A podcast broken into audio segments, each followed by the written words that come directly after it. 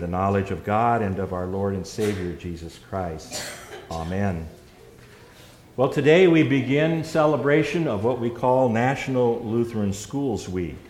And what a way to start the week off as we gather here together to hear God's Word, as we celebrate uh, the educational system throughout the Missouri Synod called our Lutheran Schools.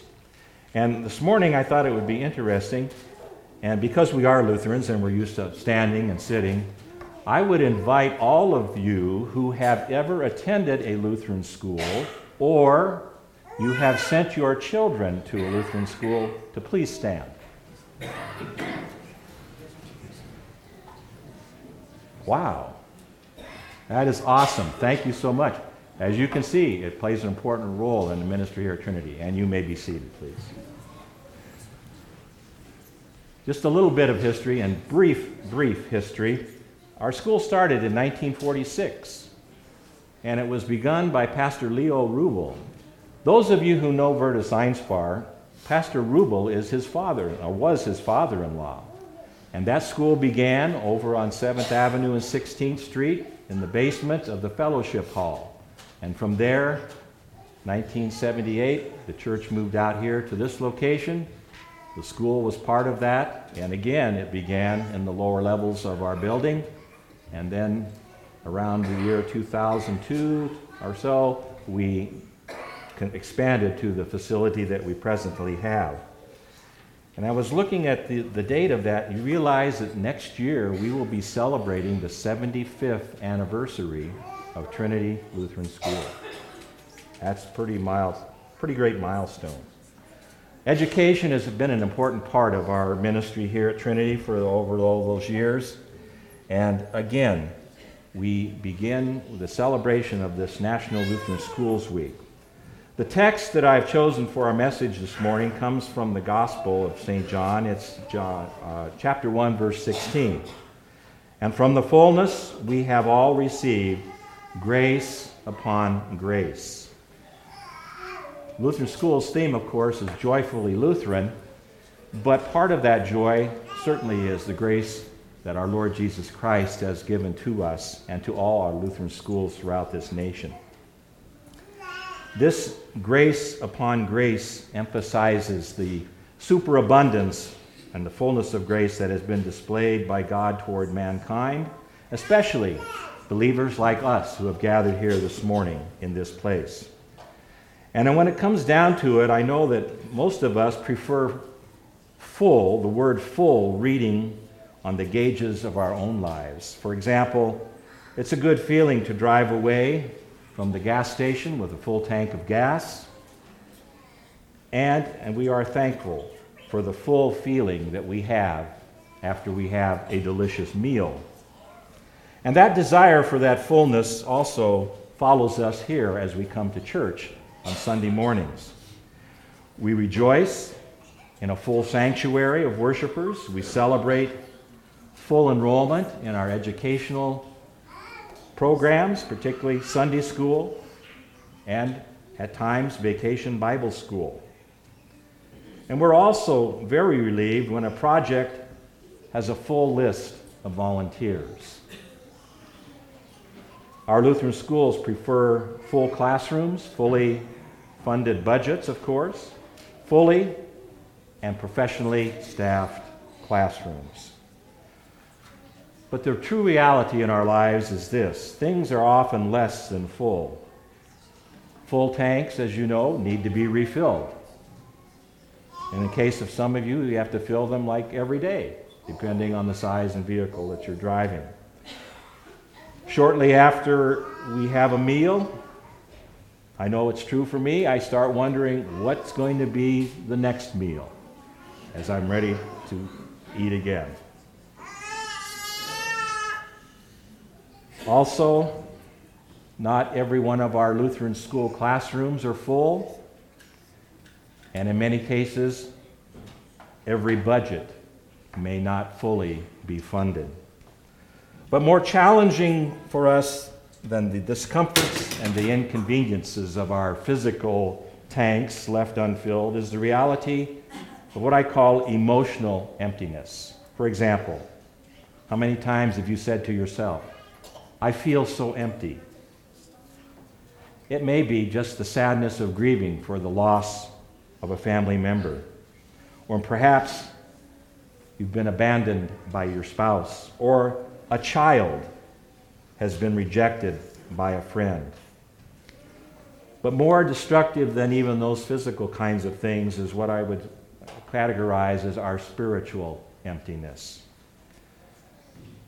We hear from the Gospel of Matthew, uh, chapter 19, this brief story. And behold, a man came up to him, saying, Teacher, what good deed must I do to have eternal life? And he said to him, Why do you ask me about what is good? There is only one who is good. If you would enter life, keep the commandments. And he said to him, Which ones? And Jesus said, You shall not murder. You shall not commit adultery. You shall not steal. You shall not bear false witness. Honor your father and your mother. And you shall love your neighbor as yourself. And then the young man said this to him If you would be all these things I have kept, what do I still lack? And Jesus said to him, If you would be perfect, go and sell what you possess and give to the poor, and you will treasure, you will have treasure in heaven. And come and follow me. And when the young man heard this, as we well know, he went away sorrowful, for he had great possessions. He was described as a young man with great possessions, and in his own eyes he was full of all kinds of righteous deeds. In many respects, though, his life was full. It was full of power, and it was full of his own possessions. But when our Lord asked him to take what he had and give it to the poor, the man could not walk away from all of that earthly fullness. But in reality, my dear friends, his life was really empty. Our schedules may be full, our homes may be full of goods and conveniences. Our garages may be full of vehicles and toys of all kinds. We may be right now filling our retirement accounts. I know some of you are emptying them. And yet, our lives can still be empty. For without our Lord Jesus, emptiness is very prevalent. The Apostle Paul had authority in the church. He had a very proud heritage, and he was well educated. And yet, we know that his life was empty. But by grace through faith, Paul received the riches of his grace. Those riches of grace came, of course, from Jesus. And then we think about Peter and Andrew and James and John. And as we well know, they were fishermen. And they may have had nets full of fish, but when Jesus came and called them, their lives changed. They were filled now with his presence and his grace. In Galatians chapter 4, we hear these words But when the fullness of time had come, God sent forth his Son, born of a woman, born under the law, to redeem those who were under the law so that we might receive adoptions as his sons. In other words, what happened here? God emptied himself so that we might receive that fullness of grace, and Jesus came to fulfill all righteousness. Our Lord's journey in the flesh is described briefly in the Gospel of John for today. God could have rightly chosen to be full of anger and judgment. But instead, he chose to be full of grace and truth. In the gift of his Son, the Father grants full forgiveness of all our sins. And so John introduces Jesus. He calls him the Word who was made flesh. And he goes on to describe our Lord's earthly ministry. Now, the first sign of that ministry, of his power and authority as the Son of God, occurred at a very special wedding, a wedding that was held in Cana. And there, as many of you know, he took jars that were full of water and he miraculously turned them into what? Good wine. That wine for those wedding guests. And he would go on to fill other people's lives. Those with diseased bodies, he filled with health and vitality. He would fill empty people uh, who were in grief with joy of seeing family members that were raised from the dead. He even would fill the panicked disciples with peace of his presence and his word.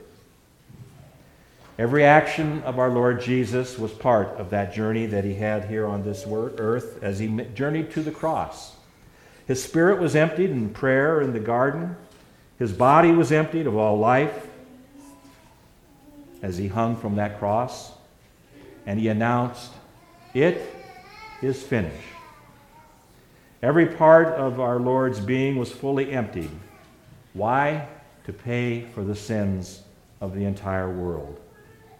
That sacrifice, my dear friends, was full and it was complete.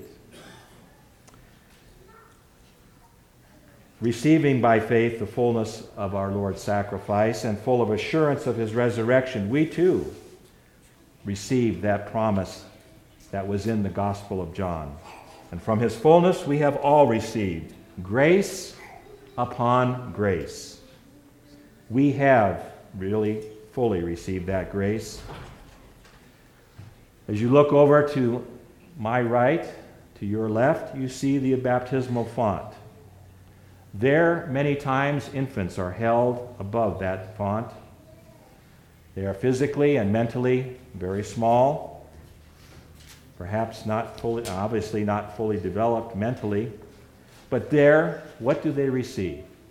They receive the fullness of God's grace with sins that are fully forgiven. Later today, you as communicant members will come to this altar and to receive a small wafer, a sip of wine, but it is a feast that is plentiful and joyful. And in faith, we receive again the fullness of Christ's body and blood. We may have come here today as worshipers with guilty consciences. Perhaps our lives are complicated right now. We may have strained relationships among family or friends or neighbors. Our hearts may be fearful about what may be coming in the near future, and every other kind of imaginable sickness. But the word is always spoken by our pastors as a called and ordained servant of Christ and by his authority, he says, I therefore forgive you all of your sins. There is no sin that does not receive that full pardon because that forgiveness is full and it is free and it is offered by our Lord Jesus Christ. As you see in the screen this morning, the joyfully Lutheran theme is a celebration as we begin this week in the celebration of the fullness of God's grace to each and every one of us that comes to us in Christ. And as Lutherans, our Lutheran, our Re- Reformation legacy reminds all of us of that grace that God has given. Our Lutheran schools may not always meet the number of students that we obviously would desire to have. But something is more important than that. As the word is taught and the sacraments are administered, these schools are always, always full of God's grace. Our grace filled Lutheran schools always proclaim and teach the truth of that grace from scriptures. We celebrate that grace in worship and lives grace in relationships with each other. We who have been privileged to be part of the Lutheran school system, it is a wonderful heritage, it is a rich heritage. And as I said at the beginning of this message, our school has been in operation since 1946. It has and it will continue to strive for academic excellence. There's a program called National Lutheran Schools Accreditation. At one point in time, our school was accredited by the Lutheran Church, but as time went on, staff changed and that accreditation ceased because it had to be renewed. And I'm privileged and happy to tell you that that renewal is going to take place in the very near future. We are going to once again become an accredited school throughout our synod. Our school also continues to have professional servants, servants with a heart for service. It starts at the top with Pastor Hafman, and it goes all the way down to our preschool teacher aides. Also, through the leadership of Mr. Erickson and Ms. Marshall, the school continues to grow. It is a place of grace. It is a place where love is shared, not only with our own member students, but those, those students throughout the community of Greeley. Some of the activities that are coming up, and I want to share these, a couple of these with you with, as the congregation. Today, for example, after the service, instead of those delicious, wonderful Texas Roadhouse rolls, we have cinnamon rolls. Okay? We don't promise that there's no calories involved, but they are there as a gift to you as the members of this church who have continued to support the school. Monday, Pajama Day. Pastor and I have opted out of that, only because our pajamas are slightly different than what is normally worn. Tuesday, we have Western Day going on with a special lunch. Wednesday, a very important key day. Chapel are held on Wednesday mornings, and you are invited as congregational members if you are able to come at 8:30 on Wednesday morning there will be a prayer service, a prayer service in which members of, I believe, Roach Construction Company have been invited to attend as we pray for them as this construction on the upper floor of the school begins. It's a time for prayer, and that is a very key element of this whole process. Also, if you're willing to come back in the afternoon around 2 o'clock, uh, bingo is going to be held in the school cafeteria. Again, members of the church, you're invited to attend that. Thursday is a formal day, but it is also a time in which the school will renew uh, what we call a teacher or the Trinity Lutheran Roundup. There you can come in the evening around 6 o'clock. And if you are so privileged to bring a friend or family member or someone you know in your community that might have an interest in the school, um, there's a little incentive for you. Any families that you might bring in, you get a $10 gift card. See Kyle, he'll make sure you get it. Also, you can meet the teachers and see what's going on in the school. We had a special meeting yesterday among the, I want to call the former church council, executive council, however you want to call that. And Mr. Jesmanick invited members of that council to go upstairs into the school building. Many of them as long as that school has been here, have never been upstairs. And it looks quite different than it did several years ago. Because as we know as Lutherans, anytime we find an empty space, we fill it with something. And we did. And that has been cleaned out as we prepare again for the expansion upstairs. And you're invited uh, again to come on Wednesday for that very special time and also Thursday evening. And so, by God's grace, the greatest strength of our Lutheran schools that we are grace, a grace place. The grace of God, which became ours through Christ, is shared in word and sacrament, and it is received by every student, and parent, and other people who are blessed by our ministry.